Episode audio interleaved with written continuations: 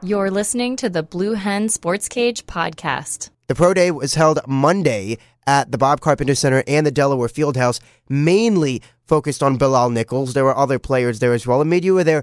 Give us a little bit of a rundown. A, which professional scouts were there, okay, and what was the environment like? What stood out? Yeah, the event lasted for about three, three and a half hours. It was pretty decent. They covered mostly everything. Uh, they did start off at the Bob Carpenter Center. They took measurements and verticals and stuff like that, hand size, uh, height, uh, wingspan. I don't know if uh, you guys care about that. And then they moved to the field house. Where Some we, people care about hand size, yeah, but we won't I mean, yeah, that. I don't know, but... president. Um, and then we moved into the field house where we started getting down and dirty, and um, oh. we, we we started running a little bit. The forty times they were, uh, we had the receivers running routes a little bit. Um, the O line and D line also got in the trenches a little bit, and um, we we had the the big boys um powering through there. So uh, it it was nice to see. It was about twenty-four teams was the official teams. I didn't see that many teams, but the official count that we got was twenty-four N F L teams made it out. Uh, about thirty or twenty-eight uh, uh, individuals as a total. I know, like, the Ravens sent like three guys. Um, obviously, I don't, I don't know if it has something to do with Joe Flacco and and uh, the plethora of Blue Hens players that are on that team or were on that team at some point. But plethora. Well, yeah, I mean, they like had three or four, right? F- Nick Boyle, Gino, Gino Gridkowski. Yeah. yeah, more more players on that team than yeah. any other in the league. So uh, you think the proximity has anything to do with it? I think so. I don't, maybe. I, I mean, they, they're right, or is down, it just a right random, down the road. Random, yeah. random occurrence. Flacco also there. just donated somebody. I don't know. I don't know if all those things go hand in hand. I don't know. I'm just telling you what I saw. Um, and then I, I think one of my guys that really, uh, one of the guys I saw that really stuck out was was Brandon Whaley, was tight end. I think he he. I had him unofficially. As Teddy frantically looks to see how few catches he had this past season. Hey, look, look, look, I, I'm, I'm, gonna, talking I'm about, gonna get it. I'm talking about drills only. I'm not recapping this guy's season. I'm just talking about drills. Guy was impressive, okay? There's a couple of the, the three-point stance drills that he did. Um, I had him at a four point seven as far as forty time is concerned. I was trying to track everybody's. They were moving kind of fast. Um, they were, they, Bilal they were Nichols, moving kind of fast. What did Nichols fast. do? Nichols did not run the forty because he did take care of that in Indianapolis already. He didn't, already. He didn't want to run a slower um, one. Uh, uh, but again, just to quickly finish up on Whaley, yeah, uh, he got Sorry. some he got some oohs and ahs from the scouts. All right, and I think that's worth something. He's got a great first name, so that's a start. Uh, here's the thing, yeah, but Brandon's a hell of a name. Um, I don't think anyone besides Nichols will go in the draft, but.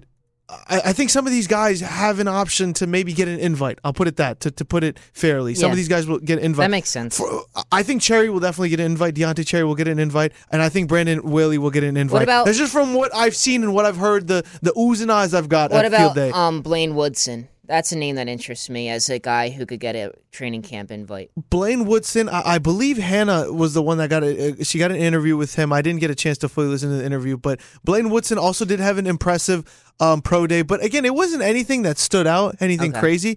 Um, he, he had a solid year with the Blue Hens last year.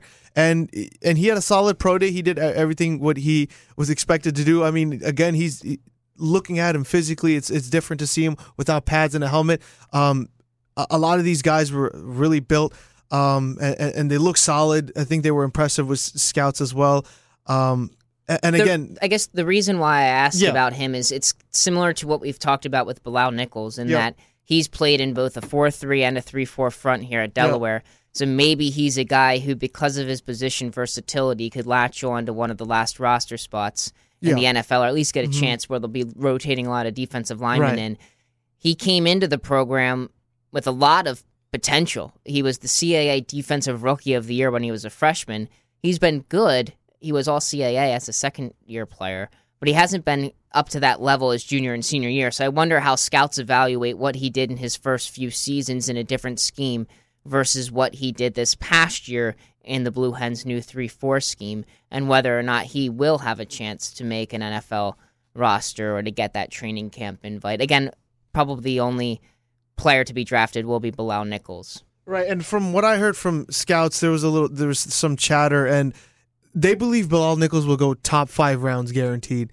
Um, some are saying four, some says some are saying six was kind of a stretch from what I heard, but I, I think it's safe to say Bilal Nichols will go top five rounds in the N F L draft. Um, he also he, I don't, one thing I didn't mention, he was also putting up weights. I believe he did twenty-nine reps of two twenty-five. Uh, something again, he didn't get a chance to do all the things in Indianapolis uh, because he did hurt his hand. Uh, it wasn't a serious injury, but he did uh, tweak his hand a little bit. So he came back really only for pro day just to finish some of the drills he didn't get a chance to do. So um, also, I think notable mention John Nassib, who has uh, two other brothers in the N F L, uh, one for the Giants and uh, one for the other team. I'm not Um, exactly sure, but he, he at one point was on the Browns. I don't know. Oh, one point was is. on the Browns. Yeah, and I, it, it's funny you say that because he did have an extended conversation with the Brown scout, um, who was also there, who was blocking my view and many things I was trying to get around him. But again, he's got, he's got a lot of draft picks to spend. I, he's, he's, he's got to get a view. He's, he, I hope he was looking at everything because he could definitely, um, they could definitely use some players. But yeah, John Nassib, um, was interesting to see. He also did a lot of D line drills, but also did a lot of tight end drills. Um, from what I was told by some of the Delaware people, um, he's trying to expand his horizons a little bit. He wants to, he wants the best shot to get into the N F L, and and why not do that with? Uh, he did running drills or catching drills, I should say, uh, with some of the quarterbacks. So he That'd wants to go in as a tight end. And again, I mean, that guy's tall. The he guy's is big. Built like a. And I said this in the group chat. This guy built like a pickup truck. Okay, he, he he's solid. It's it's very. He's listed six seven. It's. I th- and again, I know in the N B A that means like six five, but I think he's six seven. I think he's actually six seven. And I, what's the right. weight on that, Teddy? Is that does that say two eighty, two sixty-five? two sixty-five. I think that's also fair. I, I wouldn't I wouldn't be surprised if it was two seventy. And the guy didn't really have any fat on him. And again, he got a lot of he got a lot of views from uh, the scout. So uh, I think it also helps when you have um, brothers, literally brothers in the N F L. Um, but I also wouldn't be surprised. I do not expect him to go in the draft, but I do expect him to get an invite from some teams. And and you mentioned it, Brandon. The thing with D-line is there's so many of those.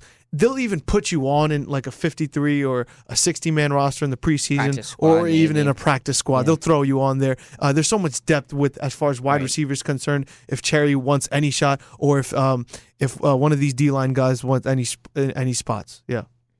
He's a he's a. I'm just looking at this picture of him. He's yeah. so lanky. He could he's, put he could put on a good twenty pounds. If if you were to ask me, I'm not a professional. Um, I would love to be a scout, uh, but I'm not a professional. If you were to ask me, I think he would be on an N F L roster for the two thousand eighteen two thousand nineteen season, just from what I saw in those three hours. So so obviously Bilal Nichols is a guy we're looking at, but yeah. you you were you were impressed with Brandon Whaley. I was impressed. I I. I You're looking at his yearly stats. I'm reading his stats I from don't know, this all year. C A A as a sophomore. I don't, and I'm gonna be honest. I, I, I don't really know, and I, I guess at this point I don't care what he did in his career. Um, just injured going off, as a junior. Yeah, just going off. thirteen catches with one forty-nine and a touchdown as a senior. Anyways, continue. Yeah, just, I mean, I think didn't Antonio Brown do that in like one game? Anyways, probably. Yeah. Um, uh, it, has more yards than that. Yeah, but um, yeah, just just going off his pro day. Uh, he got some oohs and ahs, and I think that's worth noting. Um, you know, just, I guess, covering Delaware sports, it'd, it'd be cool to see that guy get an invite. Uh, anything else, don't bet your money on it. Bilal Nichols, you said yeah. they they they, have, they were saying top five. Top five rounds. I'll, I saw him uh, yeah. talking to a Packers scout in that picture that I... Right. Not that that means oh, any, he, he not got, that it means anything. It doesn't... I wouldn't say that means anything, but he got a lot of one-on-one interviews and... Um, I mean, because that's that's the guy they're there to see, right? Correct. And, and, and I should mention this was one of the better ones since, I would say, two thousand, better pro days for Delaware since two thousand thirteen, uh, only because they haven't got twenty-four teams or this many guys trying out Um, and doing drills and stuff and getting measurements in, in about four years. So th- this was one of the bigger one of the bigger bro de- uh, pro days for Delaware football. Do you have the opportunity to talk with any of the scouts? I did not get an opportunity. I just, uh, I mean, real quick passing. You know, uh, guy will finish a forty time, and uh, Saints guy looked at me and said, like, well, "What'd you get on that?" And I'm trying to do my my own times, and he said, oh, "Like that's good." And I they kind of just just like. I don't know what the term is, but it's, it's just guys talking about sports, and they just turn around and they say, yeah, like, wow, or, or, or damn, did you see that? He's pretty strong. So uh, as a conversation, I would have loved to, but didn't didn't get full conversation with any of these guys. But it's really cool to be really in the middle of all that and just see what these guys are saying because you get a really good idea of what's in their head.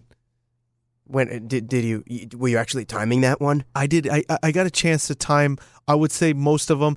Uh, Everyone ran the forty except Bilal Nichols, uh, and the, everyone got two tries.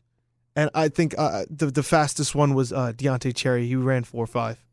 Um, and this is inside the field house. This is inside the field house. Which, which never mind, I won't say it. No, go ahead, say it. it. It's not it's not a great environment for running because it's not very open, like air-wise. Right. Like compared it's a to, little constrictive compared in there. to yeah. like right. Lucas Oil Stadium. Where sure. they have the N F L draft combine. Right. Yeah. Mm-hmm. Um, it's not the great for throwing either. I mean, you, you can't really throw.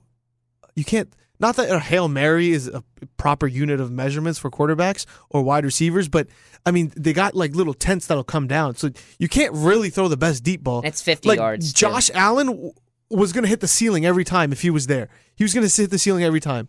Uh, so, again, no quarterbacks tried out, so they got just a couple of, well, I guess, equipment guys. But yeah. So th- they weren't necessarily displaying uh, the aerial attack. It was just more of, let's see if these three, four uh, wide receivers can catch. That's all it was. You're listening to the Blue Hen Sports Cage podcast. We're going to wrap up Delaware women's basketball now.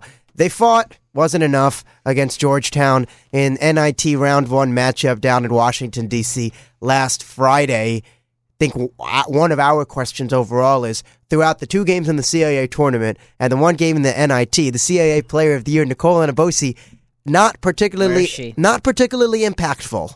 She had a good quarter. Let's get a search party together to find what, where she went. She yeah. didn't show up. That's actually not what I thought Teddy was going to bring up when he started talking about the tournament. Don't, but I'm not going there. Don't worry about Look, that. My biggest takeaway, and tell me if you guys disagree, is in the regular season, in the C A A tournament, and in the N I T, she was in foul trouble every single game, and that was my biggest takeaway from it. And it, it, it should be frustrating if you're on her, if your teammates, if you're the coaches, the coaching staff, and as a fan.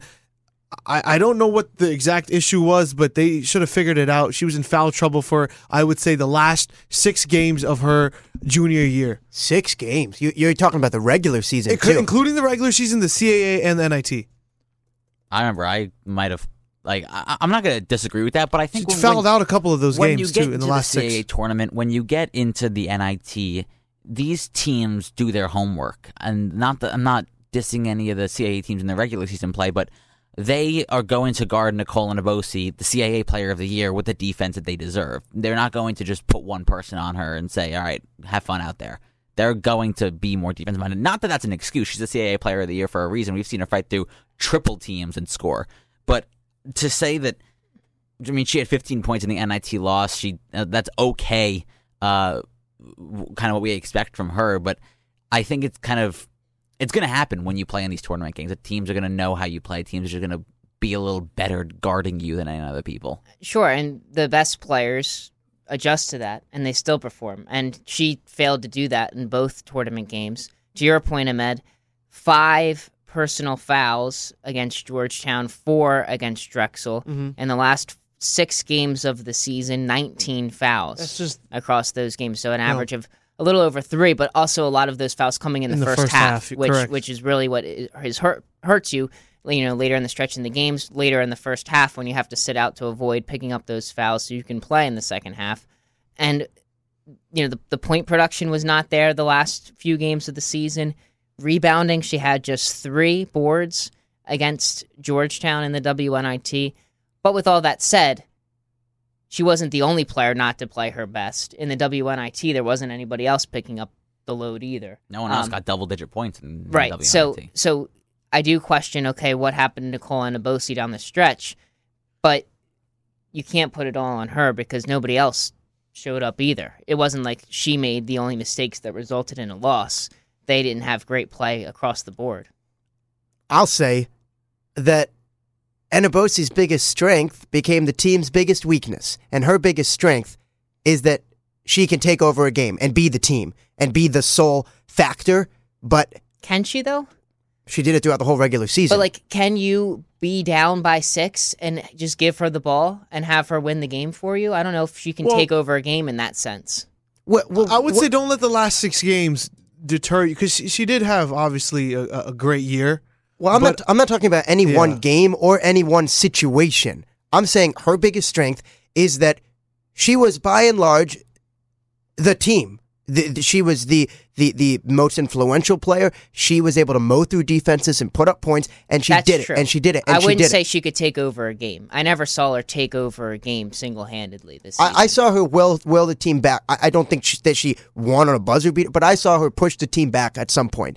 She took over. She's some, undoubtedly the best player on the floor more often than not. And she proved herself as the best player in the C A A, and she overshadowed other teams in close games this season. That's what I'll say. But when it came down to it in the postseason, the fact that they don't have other options is hurting them. Because when you don't have other options, and I don't want to sit here and lay it all on her, because it's not fair to look at her and say, this is her, this is her, this is her. Because yes, while I agree that great players make adjustments in postseason play, it is unfair to ask a great player to make an adjustment entirely herself. And the rest of the team had their problems themselves. So yeah, to me, I agree. So to me, what, what this loss in particular shows, much as Natasha Adair said postgame, we just got overmatched by a better team. And next year, when they bring in some of those freshmen who are going to jolt themselves right into the starting lineup, they should be in a position where you would hope that they have other options alongside her. Yeah, I really think that of these three freshmen, we're going to see at least one, maybe two of them pop into the starting lineup almost yeah. from day one. You have Paris McBride, who averaged over six assists per game in high school, Jasmine Dickey, and Lolo Davenport. Dickey and Davenport, both two thousand point scorers in college, not just a thousand, or in high school, excuse me, not just a thousand. Which, which is, is like the milestone yeah, to reach. They doubled it, which is remarkable for those who don't know in high school, yeah. Exactly. Yeah. Uh, so I, I really look at Davenport first. Mm-hmm. She's six foot, six one, so yeah. that's the same size as Enobosi, but she plays as a wing. She can shoot the ball. Right. Mm-hmm. Uh, Dickey, obviously another power forward scorer. She's five eleven, still mm-hmm. has some size and strength that will probably go right next to Enobosi as a four. And I, th- I think those two players have the potential to give Delaware that extra scoring option that they need as a counter to what, or a compliment, I guess you should say, to what Nicole Enobosi already provides. And I'll go even one step further, Brandon. I think looking next year, I think the lineup will be completely shaken. I think maybe Abby Gonzalez and uh, Bailey Cargo will start, but I wouldn't be surprised if Bailey Cargo uh, goes to the bench. I, I think. Anabosi, she's went to the bench Anabosi, almost all these games for at least fifteen minutes plus. I think Anabosi and Gonzalez, when it's all said and done, will, will be the only two starters. Everyone I'll else, I Simone think, will DeFries. filter out. Simone DeFries. Simone DeFries, I, I should mention, had a great, too. obviously a great postseason, uh, including you know Georgetown and Northeastern and Drexel. But it's yeah. it's super early. If yeah. I had to make a projection, I would say mm-hmm. Gonzalez, DeFries, yeah. Dickey, Davenport, mm-hmm. and Anabosi. Right. But I also don't necessarily know the positions that those three wings kind of all fit into with right. DeFries, Dickey, and Davenport. So maybe yeah. one of them has to go to the bench, and we still see a Cargo or a West or Mascaro. Mm-hmm. Um, or no, I guess West is graduate, West but, is but gone, Cargo, yeah. Mascaro, you know, one of those extra mm-hmm. guards in there. Um, but I do think that despite the fact that all five starters are coming back next season, they won't be the same five starters next I, year. And I think it's also fair to, fair to say, as Teddy's looking up the depth of the team, um, to say that I don't know if they got – better as for A to Z, but the seven-man rotation did get better. The seven-man rotation did get better. I don't know if they got deeper, but they got better in a sense. And I mention this all the time. It's it's at the University of Delaware next year, the C A A tournament. Correct. So that always helps.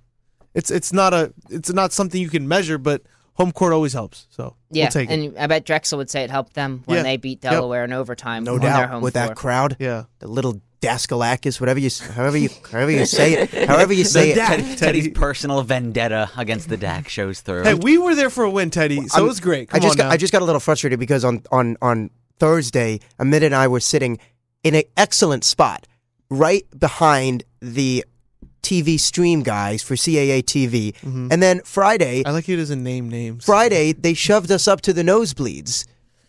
And didn't even have an Ethernet cord ready for us. I mean, they were very accommodating once we got there, but I, I was just cu- I was just curious. Glad I didn't go Friday.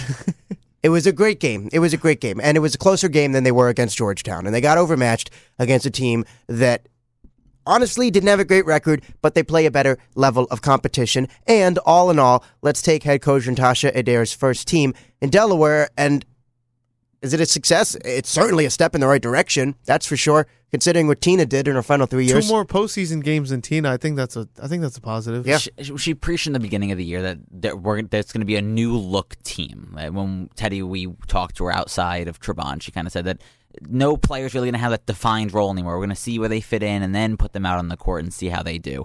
Um, do you really know what she means by that by now? I mean.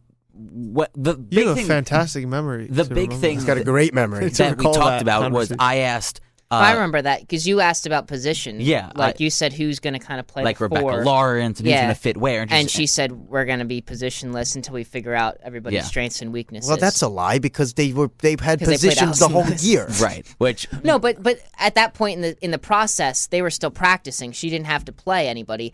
By October, November, okay, Rebecca Lawrence is our power forward. She's starting. I think that was the point they were making is that is that okay, maybe last year somebody played this specific role, but I'm not going to watch the film and pigeonhole them into she's only a three-point shooter. She can only ball handle yeah, until like, I see what their strengths and weaknesses are. Like Hannah Jardine's graduated. Let's stick Rebecca Lawrence in that exact okay, same spot fair. That she did. Hey, they look very similar. Right, if, yeah. which what I was kind of getting at overall is that this new look team is not as new look as I thought it was going to be. I mean, we're still kind of falling into that same mold of... Yeah, yeah, that's what... But...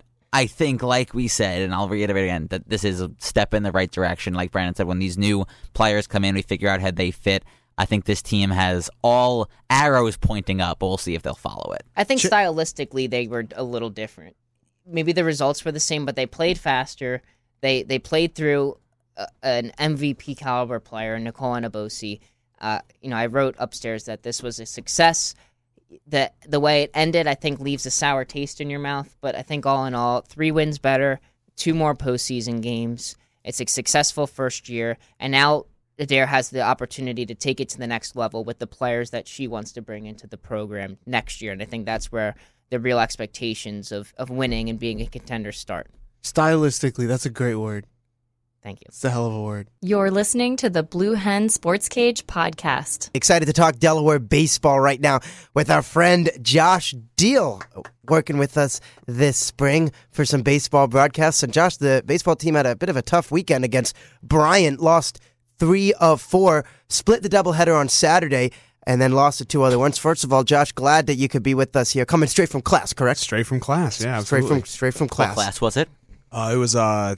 Computational Thinking in Music. How was it? Uh, pretty solid. All right, go ahead. Are you on a spring break now, or do you have class tomorrow? No, nah, I've got work tomorrow, but after one oh. o'clock, your boy's free. Okay. Congratulations. That's always a good point to get to. Yeah. All right, anyways. Uh, we we split the doubleheader on Saturday. We split the doubleheader on Saturday. I was calling both of those games. Did you do fri- Friday or Sunday? No, you no. just did You did Saturday. I, did, I called the doubleheader on Saturday yeah. uh, with Doug Barron, and what basically what we saw is the fact that this offense can't get going.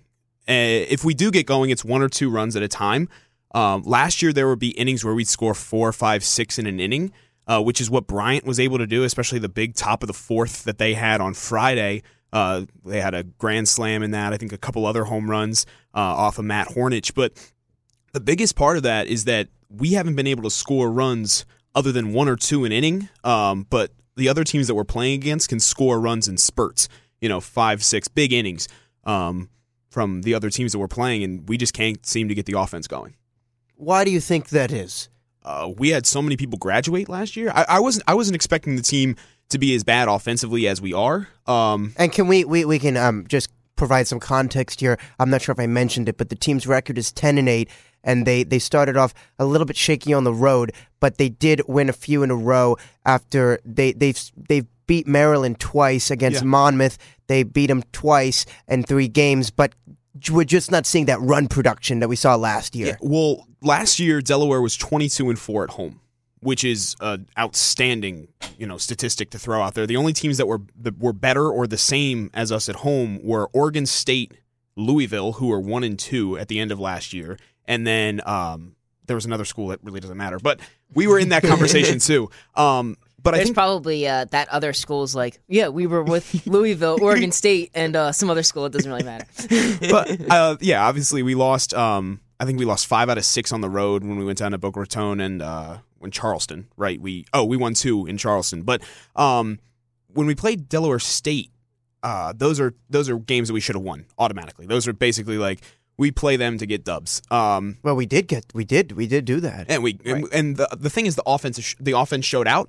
But sure, it was, sure, sure. It was one or two runs per inning still. They weren't scoring runs in big spurts like we used to last year. I mean, I know last year I called a game for Hensel Access where, you know, there was a grand slam by Jordan Glover. And, you know, that kind of production hasn't happened at all this year. Mm-hmm. Um, and and that's because, you know, Glover Glover graduated, uh, Ake graduated, Uh, Jeremy Ake, third baseman? Uh, Short, shortstop. Shortstop, shortstop. Nick Tierno played second base. He was – the other thing is we have no we have no lefties. I mean, we gra- like last year we graduated Mayer, Glover, Tierno, Ake. Those were the big four that graduated on the offensive side.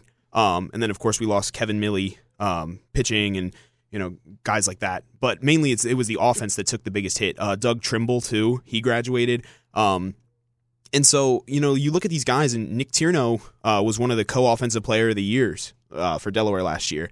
Uh, him and Jeremy Ake, and he was the lefty production in the lineup. And this year, we have to throw in a D H, whether that's uh, Andrew Reich or um, Krasinski, one of the outfielders. You know, we have to throw those guys in at the designated hitter position, even though they're not, you know, as good as other guys on the team necessarily. We throw those guys in so that we can at least have one lefty in the lineup. Yeah, and they're not. Not that Doug Trimble was a huge power bat last year, but just across the board. The replacements for the players who left are not those power bats. Eric Bohren, for not for power, but for contact, Eric Bohren has been playing hot. Uh, Kyle Baker and Wright was playing hot. Baker is a big boost but to get him back. His hamstring, I mean, like he, he I mean, it was a, a like a just a running from first to second. He just and the same injury as last year, so yeah, kind of tweaked it there. You and can't then, necessarily rely on him exactly long, like you know, game to game. Yeah, like. The way that you can. I mean, right now in the lineup, you, you rely upon, you know, you know you're going to have Kevin Mahalan, you're going to have Nick Patton, but even those guys are not producing the same way they produced last year. Mahalan has gotten better. From his first couple games that he started started going, um, I was really worried that this that top of the order was not going to be as solid as it was last year, uh, but he's picked it up. He's got, I think he's got his average over three hundred now, but yep. um, you look at Nick Patton, a guy who was a an all C A A selection last year. He was a preseason all C A A selection this year. I think his I'll average start. is somewhere around one sixty, one fifty. one sixty-four right yeah, now. And I mean, you look at that and you think, you know, this team is going to be relying on this guy. Plus, he's a junior, which means that, you know, he opted to not go into the draft after high school, and so now he's playing in a draft year. And he's not playing up to standards, and scouts are recognizing that. Like, as much as, I mean, obviously, like, yeah. we're Delaware, like, we're, I, I get that. I get that. But, like, you know, we're not, like, the biggest baseball school, but he's a guy that's been on people's radar, and if he's not performing up to task, then, you know, people are going to pass on him. This is kind of a tough question, but do you think it's a matter of teams finding a weakness or a hole in his swing, or more so maybe just not a great approach to start the year that he'll be able to kind of shake out of? Patton specifically. Um, he's been striking out a lot. Um, he I just think, he's not even look, seeing it clearly. Yeah, no, he's just not seeing the ball. I mean, he's got he's tied for second on the team with strikeouts. The only only other person, actually, yeah, uh, first on the team is Vinny Vacone, the shortstop who replaced Jeremy Ake. Um, mm-hmm. and then another, another like significant downgrade yeah, from what Ake did last yeah. year. Um, and Vacone is really just there as a def- as a defensive guy. His bat. Somewhat there. I think he's right. batting above the Mendoza line, but still. If you can get something from your shortstop, more often than not, you're just happy with whatever you can yeah. get. I mean, he bats eighth, ninth, you know, yeah. sometimes seventh, depending on who's who's playing. Um, actually, he's batting below one fifty, uh, so pardon mm. me there. Worst in the worst in the starting lineup. Yeah, um, but then I mean, you look at like you look at guys uh, Nardo and Patton, who really got.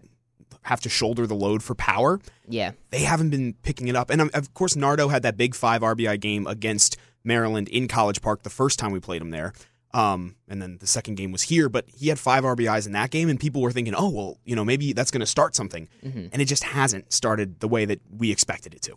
Um, and so, you know, you're, you're calling these games and you're expecting, you know, Nardo and Patton to be the power bats, and it's turned to guys like Vinny Vacone hit a home run against Del State. I mean, and then Tyler Callender, who was the designated hitter in the lineup against the, for the doubleheader, you know, he hit a home run in that first game. And so these guys that you're not expecting to be the power bats have to step up because the guys that you want to be the stars on this team haven't been doing it for you. And obviously we should recognize that we haven't even the, the the team and the landscape of the conference hasn't begun the most important games, which is conference play. Yeah. But it is worth noting, as you detailed, that when one of you guys who is receiving attention from scouts in in, in Major League Baseball at this point in the season is batting one sixty-four with, as you mentioned, a, a number in strikeouts that is way too high. What is it, twenty-one? And and in what, like sixty at-bats? Sure, sixty-one. Yeah. There and it that's is. A, that's a ridiculously high strikeout percentage. And it obviously, Josh, puts more pressure on your pitchers, which had had some good games. But I know in the game I was doing on Friday, Uh, Matt Hornich, he was just off. It, it didn't work. And Billy Sullivan in the previous game I did the previous week, after really good two starts to start off his college career, he didn't have it either. What have you seen from this Delaware pitching staff, and how would you rate them relative to maybe what you've seen from the offense so far? Um, they've been the ones that have really been holding down the fort. I mean, you look at a lot of those games, um, they're closer. Um, you know, they're, it's definitely, you've had like the first game against Monmouth, they blew us out. Uh, the first game against um, this just this past weekend against Bryant, they blew us out. But you look at the ones where um, specifically Kyle Hinton has been pitching. That first game against Monmouth that he pitched, the first game of the double or the second game of the doubleheader, excuse me, he pitched six perfect innings, which for someone in this this rank, I mean, it's it's definitely like not as big of an accomplishment as major leagues. But yeah. I mean, this is a guy who against. He sat up eighteen up, eighteen down against a pretty solid college lineup in Bryant. I mean, these guys played Auburn, they played Arizona State, and though they lost those games, or it might have just been Arizona, regardless, they went oh and six against those two clubs, but those are, you know, powerhouse baseball teams that they put up some type of effort against. Um, but I think that the biggest fact is that, um, you know, we lost Kevin Milley, but we picked up Billy Sullivan, who has been, you know, like you mentioned, he wasn't that that solid Um, against Bryant, but the game from against Monmouth, and especially the game against Delaware State too, he was on it. And so you've yeah. got a guy, a freshman, a true freshman, who's come in and been able to start really solid for this team, and you've got Kyle Hinton. And so where other guys on the team might lack, it's definitely been the pitching that has kept the, the team going. Is there any timetable for the return of Brandon Walter? No, I, I was told this Friday that there is no timetable. Okay. Which, I, that guy threw a no-hitter last year. You know, that that's a guy who is going to... Because you start to think about your Friday, Saturday, Sunday, if you could get Hinton, Sullivan, and a Brandon Walter. Yeah. Now you can maybe transition this team yeah. to kind of the opposite of what they were last year and maybe be yeah. more kind of pitching and defense oriented. Um, but they st- at least, I'll pose this to you, Josh, do you see anybody as that next guy, as that third starter to fill the hole? I don't. Um, I think the big thing is that we were we were expecting big things out of the senior Nick Spadafino, uh, guy from my hometown, and so I had a lot of faith in him too coming in. But in his starts, he pitches really solid innings, but then like the rest of the guys on the team that haven't been up to par, he gives up those big innings. You know, he might give up four, five, six runs an inning, and then you know after that, where's your confidence level at? It's in the dumps. So you know, a guy like him coming in, he's. He plays solid for a couple of innings, and that's why for most of his career he was a reliever. I mean, yeah. and so um, until really this this year, this right? year, yeah. yeah. When I saw move. him in the starting lineup against Delaware or Del State, I was like, oh, okay, Nick, Nick you know, Nick got the, the starting job. But um, I, it, once Brandon Walter comes back, if he does come back, it'll be. A, I mean, I'm, I'd be excited to see that that level of baseball, uh, especially that level of play from those three guys. But you look on the defensive side of things, like. Um, The first error committed in his college career for Kevin Mahalan was just the other, just this weekend. Wow. Um, he had one hundred sixty-four attempts out in center field, and he on his one hundred sixty-fifth, he dropped a ball that ended up scoring two. Um, but you know, those are the kind of things where this team defensively has been so solid. You know, you've got Nick Patton over there who doesn't let anything get by him.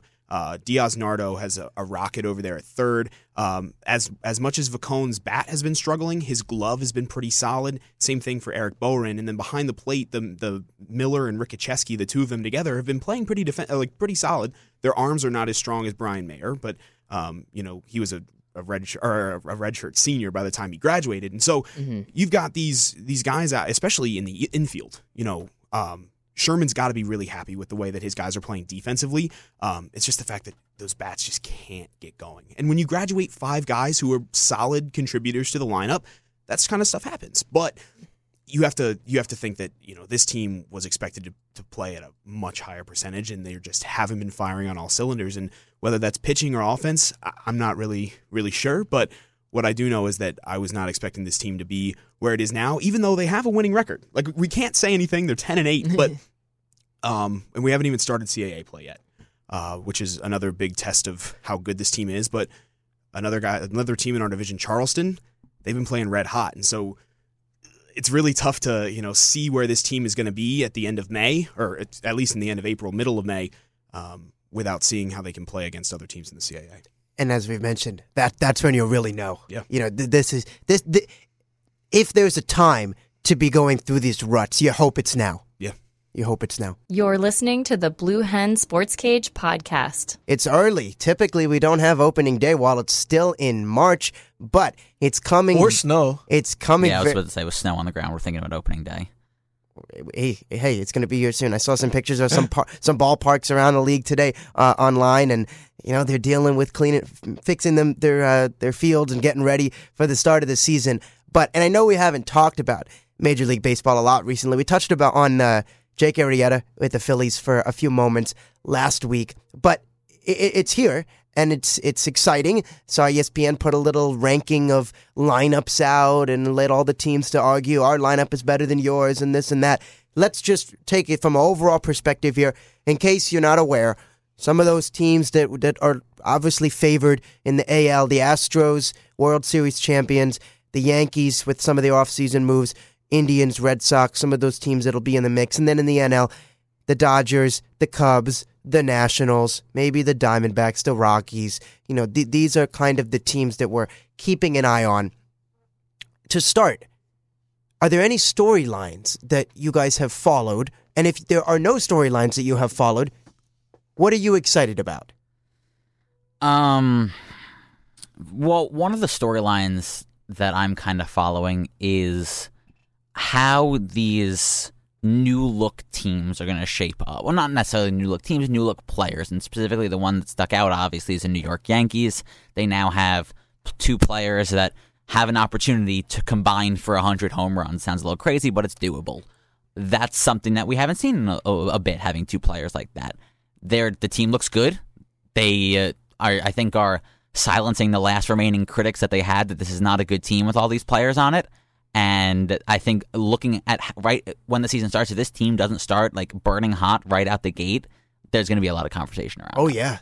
I agree with that. Yeah. If this team doesn't like go win fifteen of the first twenty or something like that, that actually, no, I think that's kind of fair. If they win fifteen out of the first twenty, twelve out of the first twenty, I think this team's going to have a lot of conversation mm-hmm. around them.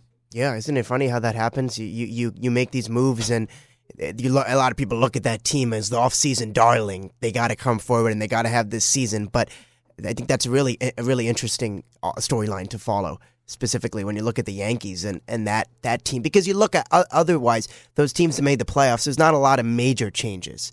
They're still going to be there. They're still going to be good. They're still going to be in the thick of things. Brandon, let me ask you, because I was talking to somebody yesterday, two days ago, uh, sometime recently, about the possibility of the Phillies even inching their way towards a wild card conversation. What do you think that team's ceiling is this season? That's probably the ceiling. I still think that's a little aggressive. We talked about that last week a little bit with Arrieta and people starting to put them into that range because of the Arrieta signing, and I think it's a little early to start pigeoning them into a wild card spot. I still think that the core of this team is a couple years away from developing, but you can at least start to see where the pieces are coming into place.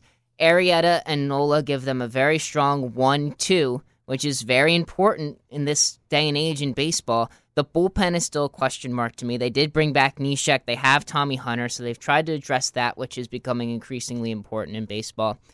But the biggest thing for this team to take a step forward is going to be how the offense performs. Does Carlos Santana plus the emergence of J P Crawford and Rhys Hoskins give them enough offense to be a legitimate con- competitor? And I still think that guys like Hoskins and Crawford and Nick Williams and Aaron Altair, they're probably still a couple years away. So the ceiling would be the playoffs, wild card, but I wouldn't expect that. That's not my expectation. I think otherwise in the, the National League, you look at those powers. You look at the powers that have been there the last couple seasons. The teams that have made the, the runs historically over the last ten years, it's re- really the Cardinals and the Giants. Those are the teams that have made the runs up until the last few years when The Cubs made the run two years ago. The Dodgers made the run last year. And then you've got a couple teams. The Mets made a run a few years ago. The Nats have been in the playoffs but have yet to make a run. Jake, what do you see as far as, as these these teams? What do you expect from these so-called, I'm calling them this for the sake of the conversation, quote-unquote powers in the N L? Um, personally, I obviously I gravitate for, to the Mets. Their pitching rotation, as I knock on every sort of oh, I didn't thing. include I didn't I didn't include the Mets as a power. Well, you said you just said. And the Mets made the wrong. I'm we, just messing with you. Keep going. Uh, okay. Uh, I was like, yeah, you did. All right, just making sure. It, it, you did mention Wait, them, right? Wait, did you call the Mets a power? No, I didn't, but he's calling them a power, but I'm not going to well, no, argue you, it. Didn't you just say that? I said the Mets had had a they made a run. Were, were, is, is those the teams you were talking about, or were you just talking about the Cardinals and the oh, and the oh, you can, Dodgers? He was. You said I, like I the know. Dodgers, the Nationals, and the Cubs were the powers. Oh, you're, you're just going to talk about those three because no, you, you no, mentioned no, no. all those teams. I, I, I went on a rant. Just give, give me give me four or five teams you want to talk about. The, the powers, but if you want to talk no, about the Mets too, we can talk about. Can you give me actual opinion. teams? Okay, I'm talking about the three teams that won their divisions last year that are the, the overwhelming favorites to do so again. So the Cubs, Nationals, Nationals, Cubs, and the Dodgers. Dodgers. Out of those three, well, teams, you don't have to pick one. Just kind of, what do you see from them? What what, what do you think? Expectations going down, expectations going up. I think the, the Dodgers get worse. I think the Cubs will be that bad team that we saw the first half, and then they'll su- not necessarily surprise us, but end up winning the division. And I think that the Nationals have will be a playoff team. And probably, why do you think the Dodgers get worse? I think the Dodgers get worse because I think they, uh, I think they rode too much on Clayton Kershaw. Not that that's a bad thing. Get that out there. He's favorite to win the Cy Young. He's Clayton Kershaw. But I think we talked about it on the show when the playoffs were going on, uh, that they're going to maybe see Clayton Kershaw three times. And the rest of their pitching rotation, specifically Alex Wood, who really wasn't too impressive, Yu Darvish, who's no longer pitching with the team, was not that impressive. Like, this, they're going to have to figure out their rotation and get it down pat. Because their offense is good. Their offense is great, actually. But if you don't have more than one pitcher... One pitcher can probably handle you through playoffs for the most part, with just a good pitcher at two. But for the regular season, that's probably not going to be good enough to make the playoffs. Teddy, I got a quick question for you. As a Nationals fan, is this the final year, if you will, that it needs to happen, or else the core components of this team may no longer be together? Is this is this kind of it for them? A team that's winning the division almost every year, making the playoffs perennially, but has yet to really make a true run in the playoffs? Eh, I don't know about it. I, I, I'm so apathetic toward towards that kind of a question at this point, not to discount what you're saying, but just because it doesn't, it, it feels like if you don't make it, you're going to do it again, and you kind of kind of got to go How many through. times can you do that? Oh, if, you, if you're the Washington Capitals, you do it ten years, and you just keep going. I, I don't know. I, I'm, I, I've, be, I've just become a little bit cynical and in, in kind of a funny way about it, but I think I think they've got a good team, and I think they'll have some pieces back, but it's, it'd be ridiculous for me to sit here and say, oh, they're the overwhelming favorite over the Cubs and the Dodgers. Well, I'm not asking you to, that, but to like, answer your if question, it doesn't happen this year, is this it? I, do you, are you asking, like, do you think the team will get reconstructed around? Right, like, if it doesn't happen this year, if Bryce Harper, maybe he leaves, like, is this the last good chance for this team? With, with this current group, maybe. With this current group, I think because they just brought in uh, Dave Martinez, a new manager, a Cubs assistant. So they're not going to blow everything up because Dust. they just got rid of Dusty Baker. And so now a new manager comes in. But there For could, reasons I still don't quite understand. I think yeah. it I think it was kind of what you referenced, not yeah. being able to get, so to speak, over over the hump. I guess so. So wanting to make a switch, which they did. And I, I feel like if it doesn't happen this year, there will be some changes. Bryce Harper will probably be gone. But if they make, even even going to maybe the N L C S would be a good step. I'm not saying that's that's the expectation, but they've got to, at the very least, make a, make some kind of a run. Um, and I believe that they have the pieces to do so. But again, only time will tell. Finally, before we, we uh, get ready to talk Delaware baseball with our friend Josh Deal, in the American League, I guess what a lot of people are curious about, we talk about the Yankees. It's, you know, I was talking to somebody about this the other day about the Astros, and I said to them, they were trying to argue that that team is, is not the team to beat. And I said, you just look at what they've put together and, and how how much of a complete team they've been. What are your expectations for that team after they just won the World Series? They're absolutely the team to beat. You take a team that is one of the youngest in baseball, just won the World Series. You add Garrett Cole to that rotation that now gets a full year of Justin Verlander. Absolutely the team to beat, not just the American League, but in baseball. They're the team to beat, but they're going to lose to the Yankees come playoff time. You think so? Yeah. I think well, this Aaron Judge, Giancarlo Stanton combo... Uh, I, I I think I'm you're putting buying I, it, yeah, you're I, buying I, it. I think I'm putting all my eggs in that basket a bit too early. What happens if Aaron Judge strikes out thirty plus times in the playoffs? I mean, he struck out a exponential amount of times in the regular season, and he's th- that team still put numbers up. So, and they still lost to the Astros in the A L C S. Right. So I still now with adding Giancarlo Stanton, another bat that can do just the same, strikes out less, hits harder, hits. I think he's just an overall better hitter. You got to get through Aaron Judge, and then you will have Giancarlo Stanton coming up right right after him. That's a tough team. That's a tough team. I think the Astros are the favorite, but I think that the Yankees are going to be the team that beats them. You're listening to the Blue Hen Sports Cage podcast. We have some exciting news that we need to share with our listeners. Yeah, Teddy, uh, we heard about this a couple, I guess about a week or so ago, um, but we had to keep our lips tight until now. Uh, proud to say that the Delaware Football Roundup, which is the podcast that Teddy and I did throughout the fall during the Delaware football season, each week where we recapped and analyzed every Delaware football game, we're proud to announce that that podcast has won the Delaware Press Association Award for the best podcast, really of any category, in Delaware. Um, Teddy and I also won another award for uh, the volleyball story that we wrote with the review, um, both both of those, the Football Roundup and the the volleyball story taking first place, which is very we're very proud to be able to announce that today. The brand is strong. Glad to see that yeah. that a new a new project in a weekly football podcast that only went for what eleven weeks. Yeah, I think we had eleven episodes. Eleven episodes from the beginning of well, I guess the last day of August, first day of September, through to the end of November. One a week, one one per game. That was it, but they enjoyed it. Well, and I will also say, and I'll give you some credit with this too, Teddy, that yes, it was once once a week, but for the thirty, forty-five minutes we put together, it was a lot of extra work Sure. Um, to, to put in. And it wasn't just us. It was everybody who came to every football game and got us audio when they could that we were able to incorporate into the podcast. We had Mike and Ahmed on a couple times to fill in for us here and there, so we definitely appreciate what they were able to bring, bring a different perspective on the air as well to the podcast and really help it make it into what it, it was. And I still think there's a lot of potential for us to grow with what we did last year. You know, we probably weren't as consistent as we would have liked in having all of the elements, including coach and player interviews and game calls. But when we could, I think we really were able to take something to the next level. And we hope that it was an audio experience that you guys really enjoyed in addition to what we do here on the Thursday show weekly.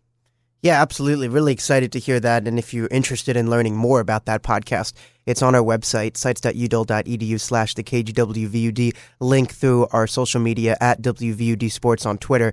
And continuing the roll forward this year, we are with some of our other podcasts, Uncaged with Jake and Amid. I think you guys are recording your next one tomorrow, correct? Tomorrow.